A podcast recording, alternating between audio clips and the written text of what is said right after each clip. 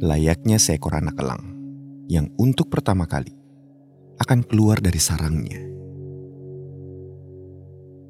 Benaknya bergumam, rentangkan dan kebaskan, atau gugur.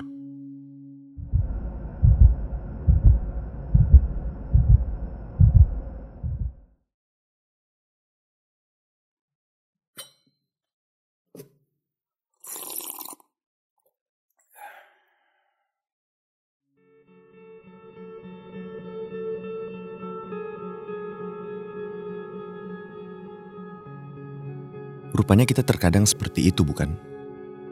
Ketika ingin mewujudkan sebuah mimpi, tanpa sadar, kita sering bergumam.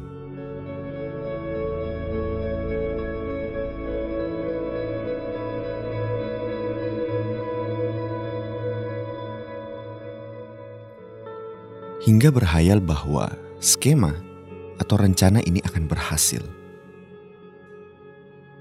Realitanya tidak seperti apa yang kita bayangkan sebelumnya. Mimpi yang kita impikan atau sedang diupayakan agar itu terjadi, terkadang mendapat pengaruh dari luar atau bahkan dari dalam diri kita sendiri.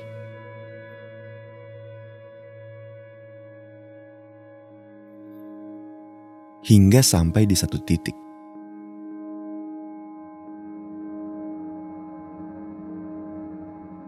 mimpi yang kita ingin wujudkan berkurang keyakinannya. Dan akhirnya kita hanya berjalan di tempat yang sama.